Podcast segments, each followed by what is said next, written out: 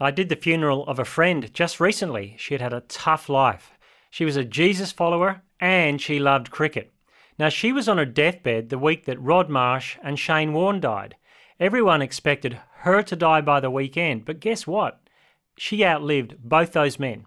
They had fame, fortune, and influence, and she had none of that. But she did have Jesus. Jesus himself said that we would gain everything that's important and lose nothing if we were trusting him when we die. And my friend gained everything.